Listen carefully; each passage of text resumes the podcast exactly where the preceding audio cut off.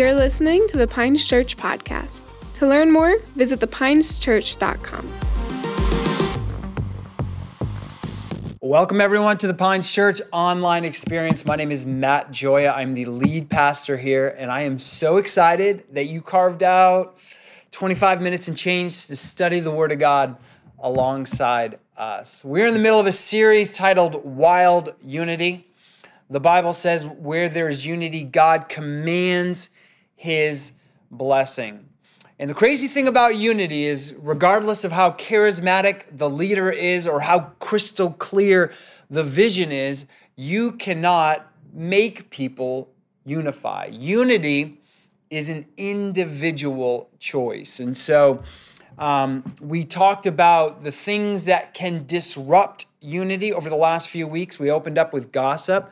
The Bible says these 6 things the Lord hates. The 7th is an abomination, those who sow discord among the brethren. I think sometimes in the church, we make the mistake of categorizing sin. We're like, oh, adultery, really, really bad. Gossip, it's more like a weakness.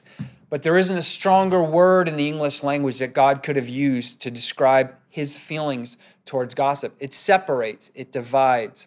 And then we talked about the dangers of cliques. That's kind of a relatively newer word, but the Bible refers to them as factions, groups of people that kind of alienate the rest of the group.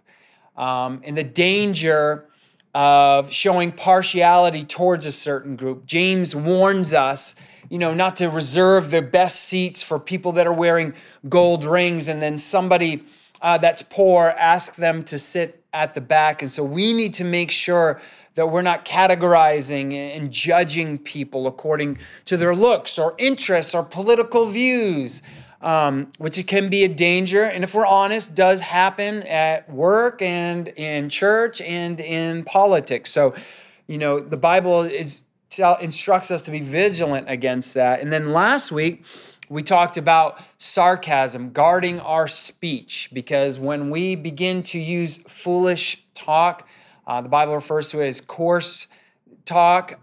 It is an indicator of what's in our heart, because the Bible says, out of the abundance of the heart, the mouth speaks. And so our words are meant to heal, not to steal, not to denigrate someone else, but we're meant to be bridge builders.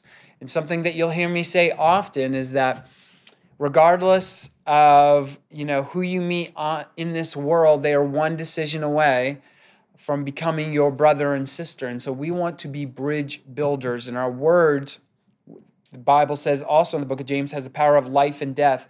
It is in our tongue. And so we can choose to speak death or we can choose to speak life. And so we want to speak life.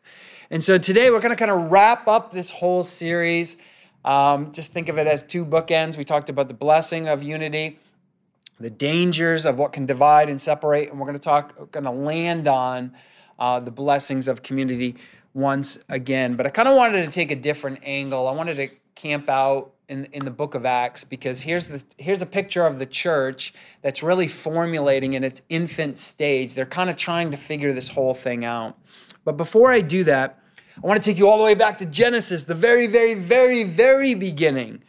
Okay, and so I'm going to be tapping on some of those Sunday school memories. But in the beginning, God created the sun, the moon, the stars. He weighed every ounce of water in the palm of his hand.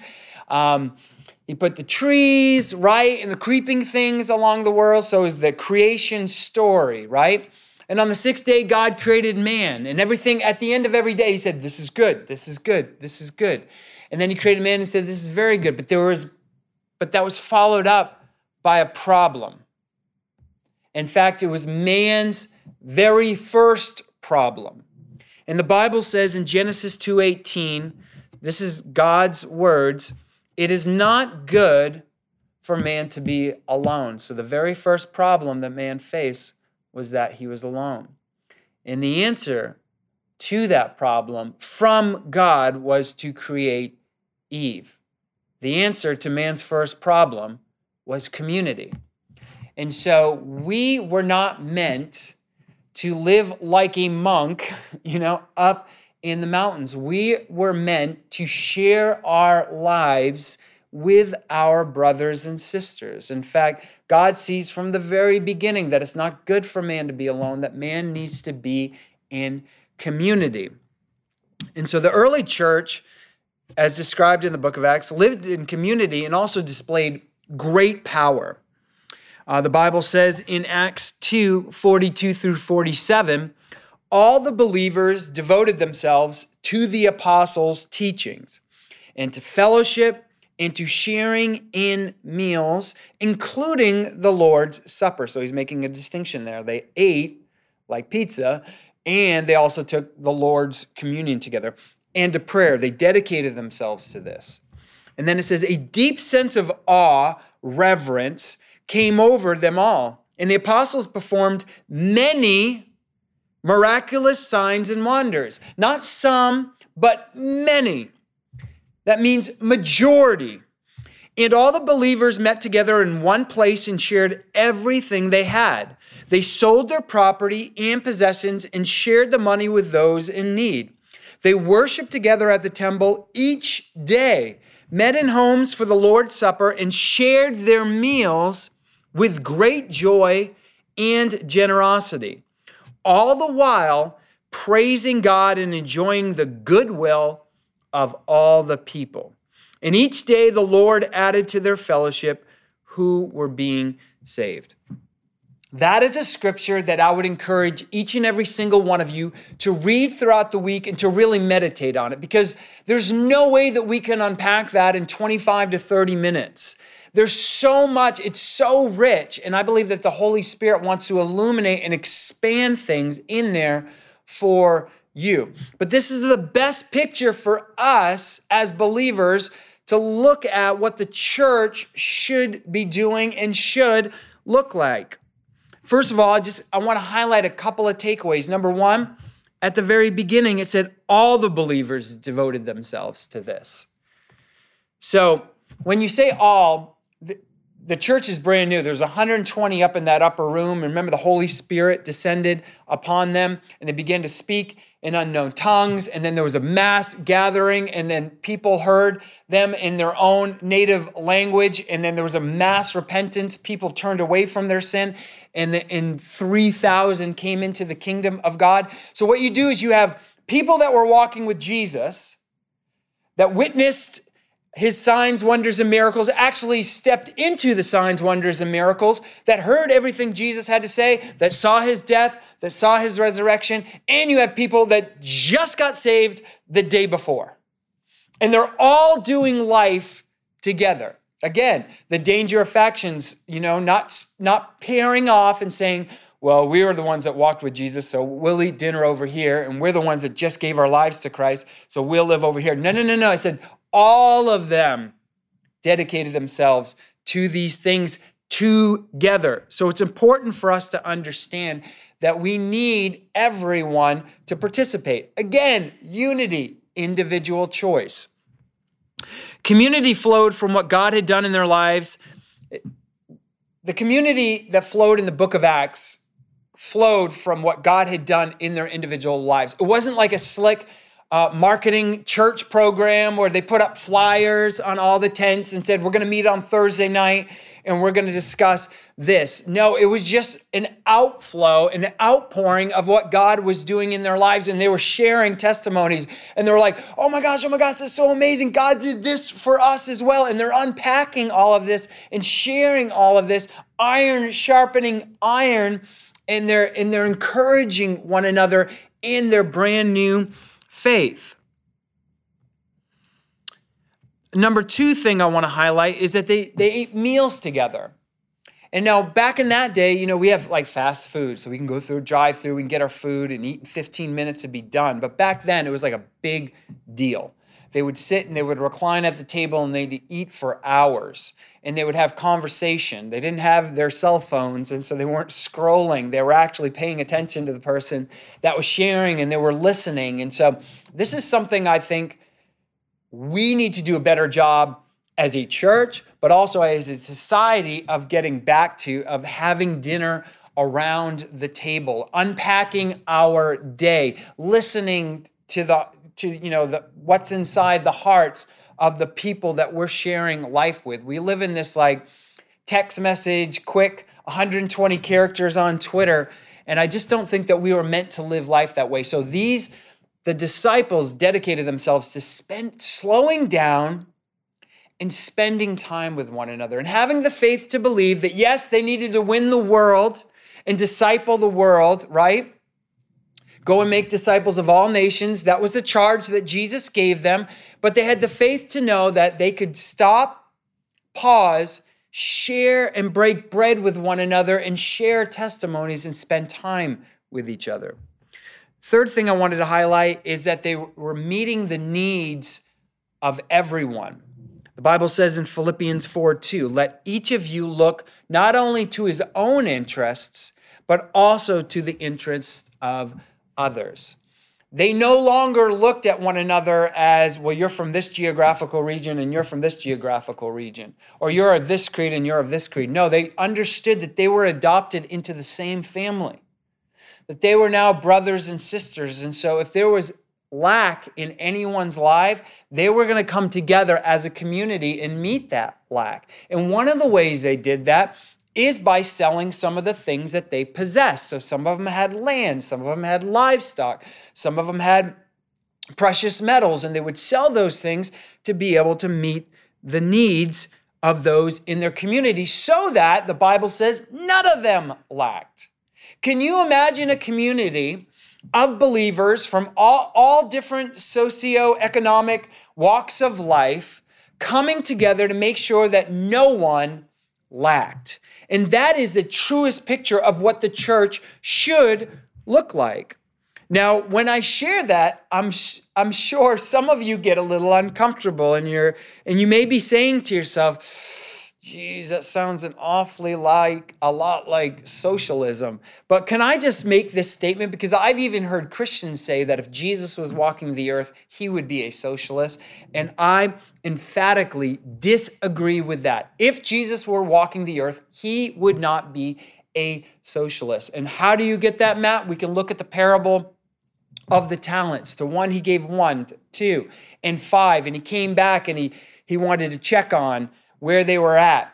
And the one that made 5, had 5, he had doubled, so he gave him more. And the one that had 2 had doubled, and he gave him more. And the one that had 1, he went and buried his talent, and the master took that away from him. If Jesus were a socialist sharing this story, he would have had the person that had 5 talents share some of his extra talents with the one that had 1, but he did not do that. And so I think it's important for us to understand that yes, God blesses us and we want to make sure that everybody's taken care of, but that doesn't necessarily mean that we have to live in a socialistic or even communist society. But yes, we bear a responsibility to make sure that everybody in our sphere is taken care of. And God blesses us so that we can be a blessing, not so that we can hoard, not so that we can support this ridiculously amazing life and never take care of anyone. In fact, he provides seed to the sower, meaning if you give, God's going to give you more. Not so you can sit on these hoard piles of gold and treasure, but he knows, man, this individual is willing to give when I put something in his hand, so I'm going to keep on putting in his hand. And yes, that takes care of you.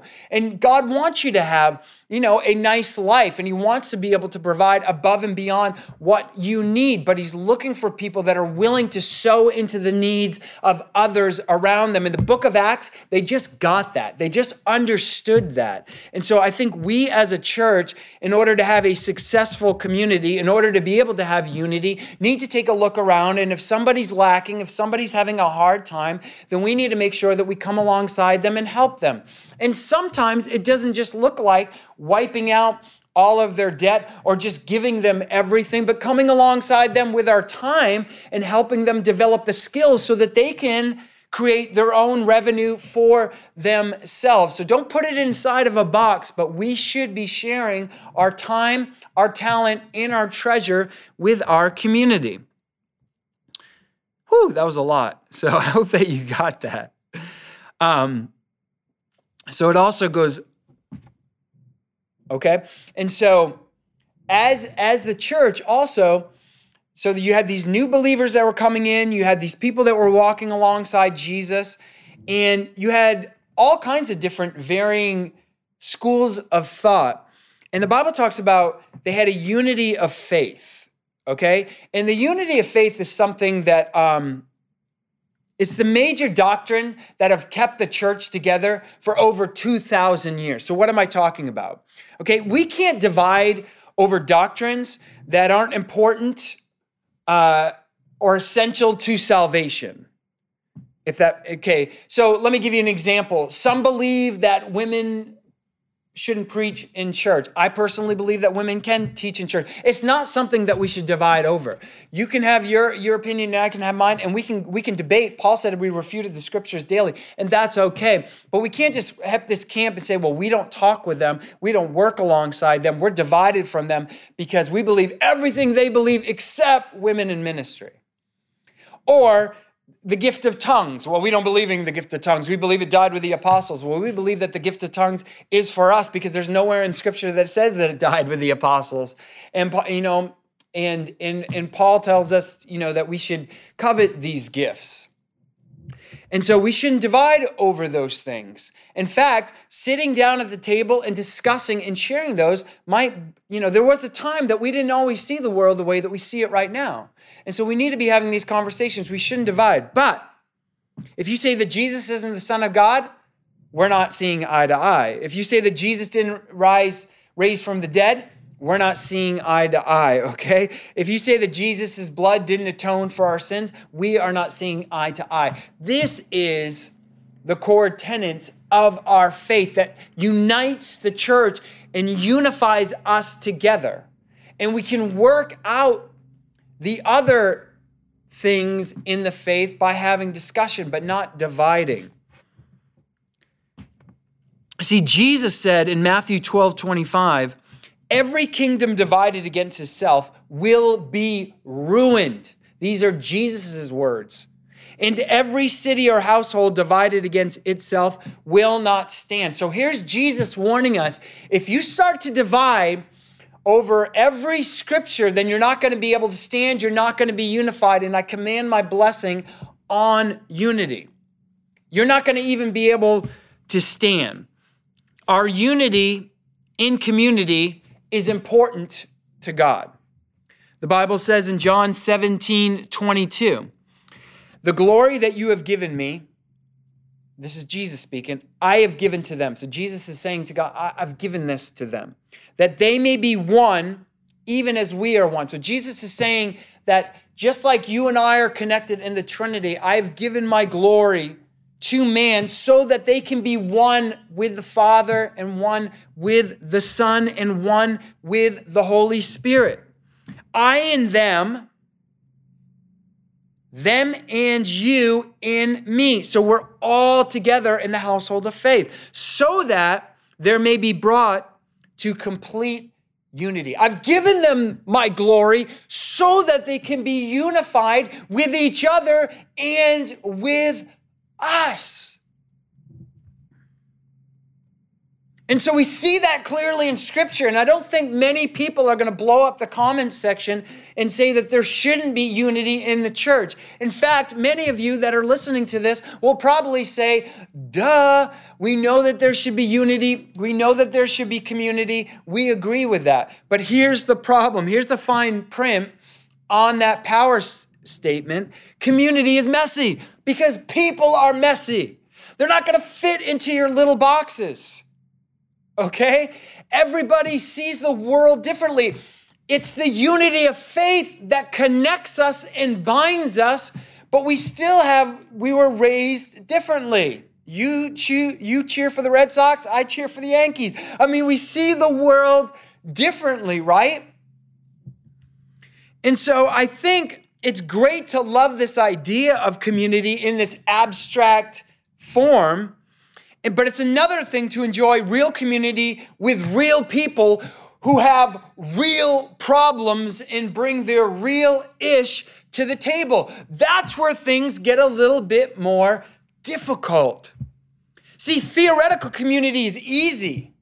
Okay, it's easy to tweet. It's easy to hang a plaque on your living room wall.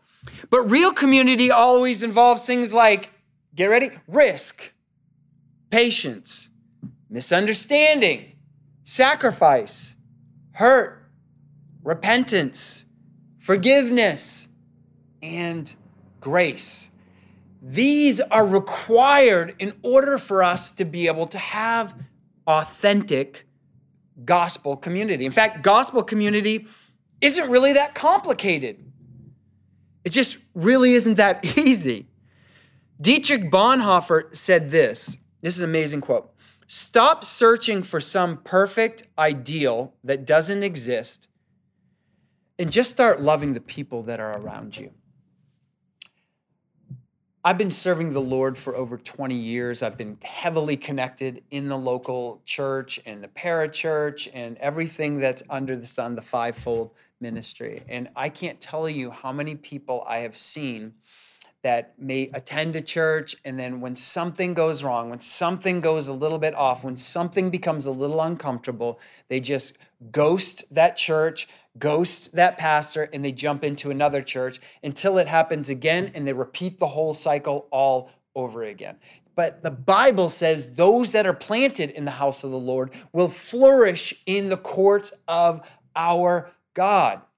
We are called as believers to plant, to allow our roots to grow deep into the church so that we can grow into all God has destined us to be.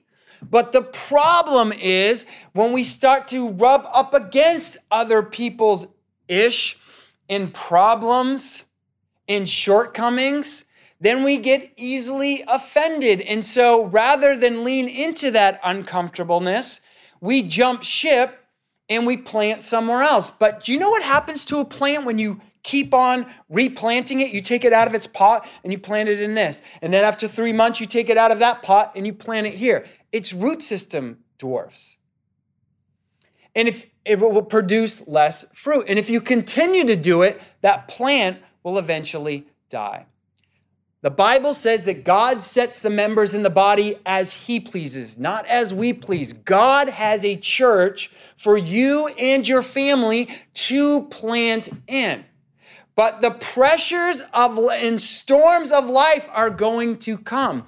And you find, if you study horticulture, plants, that when the storms of life come, it actually causes the plant or the tree to send its roots even deeper. Man, if I was in a charismatic church, I'd say we are preaching right now. I hope that you hear what I am saying is that uncomfortability, people's ish in their mess, actually causes you to go deeper with the Lord, ultimately resulting in you growing into your matured destiny and producing fruit in this world. Man, I'm just passionate. I'm excited because I think that's a blind spot for so many people, and we miss it in the church because the minute we don't like the worship, the minute we don't like, who knows, the new LED screen that they put behind the worship team, people just bounce out, and they were just starting to gain maturity. I can't tell you, I've seen this as becoming, I've been a pastor for a year and a half exactly,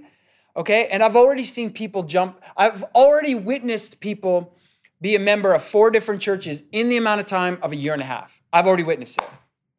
Our church being one, another church down the road, a church in another city, and you're just not going to grow. You're stunting your growth.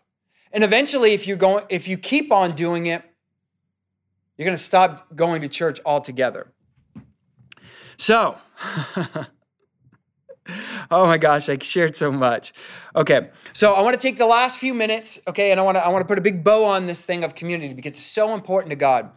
I want to highlight 3 things that we must focus on as a church. There are many things, but for the sake of time, we're going to focus on 3 things that are going to help us create and cultivate authentic community. Number 1, prioritize people. Okay, there's your alliteration because I'm a pastor and I can't help myself. Prioritize people, PP. The Bible says to esteem others higher than yourself. The book of Acts, if you look at it and you take the time to study it and to meditate on it, you will see that the disciples and the ones that were newly saved coming into the kingdom, they prioritized people. They made time for people. And time is our most precious commodity on this earth. You can always get more money, but you can't get more time. And so when you give your time, it's one of the greatest gifts that you can give. But we were meant to do life alongside one another. I share this all the time, that the gospel advances through relationship. Jesus wasn't this rogue preacher. He brought the disciples along with him. And the disciples were from all different walks of life, okay? You got a zealot, you got a fisherman, you got a tax collector, you got all these different kinds of people that probably saw the world all kinds of different ways. They must have had some amazing conversations around the fireplace. But Jesus inserted himself in the mess of all of their issues to try to disciple, he did disciple them. And that's what's required of us. We must be willing to roll up our sleeves and get a little dirt under our fingernails in the messiness of sharing our lives with others. Number 2, family follows faith. Another alliteration for you, okay? 3 F's. Family follows faith. As we pursue our faith in Jesus, you are going to see, and as you spend time meditating on God's word, that we are a family. And the most important thing you can do is spend time with your family, okay? Show me somebody that just loves God and doesn't love people. I'll show you somebody that hasn't been spending time with God and isn't reading their Bible. I'm sorry, I'm just going to go ahead and say it. Because if you love God and you spend time with God, then you're going to love his children and you're going to want to spend time with his children. Point blank. There's no other way around it. And so the evidence of you spending time with God is going to show in how much time you're willing to spend with others. Inconvenient truth. I know that that's hard to hear, but it is so true. Again, another problem, I see so many people run to the hills and study the Word of God, and they're like, they don't want to do life with people because it's hard. It's difficult to do life with people, but it's what we're called to do. And it's ultimately where you'll find that true sense of fulfillment and joy. Number 3, go with grace. Another alliteration, GG, okay? Go with grace. The local church is brought together by grace, for grace. Recipients of grace are givers of grace. So we give what we have. If you can only give what you have. If you don't have it, you can't give it. Over and over again, the way forward in community is the way of grace. So let grace free you from the exhausting busyness of your own performance. You accomplishing the call that has been placed on your life isn't going to be a product of your hard work. It's going to be a product of God's grace, which takes you beyond your good work. It's God's grace moving in you. It's not going to leave you fatigued and tired because it's God's grace moving through you. Let grace free you from the shame of your past. You've been set free. Your sin is as far as the east is to the west. That's God's grace that's been given to you. Let grace free you from the thin-skinned pride that makes you so easily offended. Let it go. To the glory of a man to overlook an offense. Let it go. If somebody says something that's off color, believe the best in them and just let it go. You holding on to offense is only tormenting your soul, not theirs, because they may not even be aware of what they said. And it divides and it separates us. So let it go. Let grace free you from the judgmental spirit that's always finding fault in others, looking down on people. The disciples had the opportunity to be able to look down on these people that were just giving their lives to Christ, but instead they welcomed them in with open arms. Let grace free you from the stubborn refusal to repent of your sin. There may be some things that you're still just holding on to, but God can't set you free. God can't heal what you conceal and what you try to hide. Repentance is one of the most beautiful words in the Bible. It simply means that you're turning away from your way of viewing the world and you're embracing the truth of God's word, which will ultimately set you free. Let grace free you to love generously, sacrificially, and unconditionally. We have been meant to love unconditionally because God loves us unconditionally. And then we repeat it the next day and the next day. Get up again tomorrow and schedule time with people. Act like family and choose grace in all situations. Do it again next week and next month, next year, next decade. This is how we do community. This is how we bring glory to God. This is how we point people to God as unbelievers. This is who God has destined you to be. I'm believing by faith that as I've shared these scriptures and as you've committed, right? You committed to go back and to read these, that the Holy Spirit's going to illuminate some areas in your life that of maybe some things you can give up and make space and time for people because you need God's people in your life. That's why God tells us not to forsake the assembling of the saints. He knew it was going to be a temptation to just withdraw, to just pull back, to just watch online all the time. But God has called us to do life alongside one another. And God knows what makes you and what breaks you. And here's God telling you, looking at creation, looking at the sun, moon, stars, looking at the water, looking at the creeping things along the ground, looking at man, who he said was very good. And then he's there looking and he says, you know what? It's not good for man to live alone. And the answer to that problem, man's first problem, was community. And so I hope that you will take to prayer and invite the Holy Spirit to show you your community, to show you and illuminate the church that you're called to lay your life down and plant your roots. Dear Heavenly Father, I thank you for everybody under the sound of my voice that's watching, that's listening. And I just pray that that revelation would burn on the inside of their hearts and that you would lead them and guide them in this area.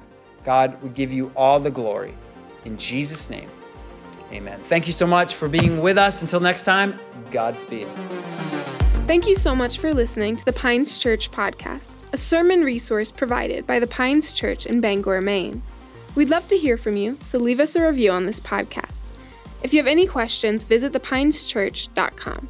Thanks again, and we'll see you next time.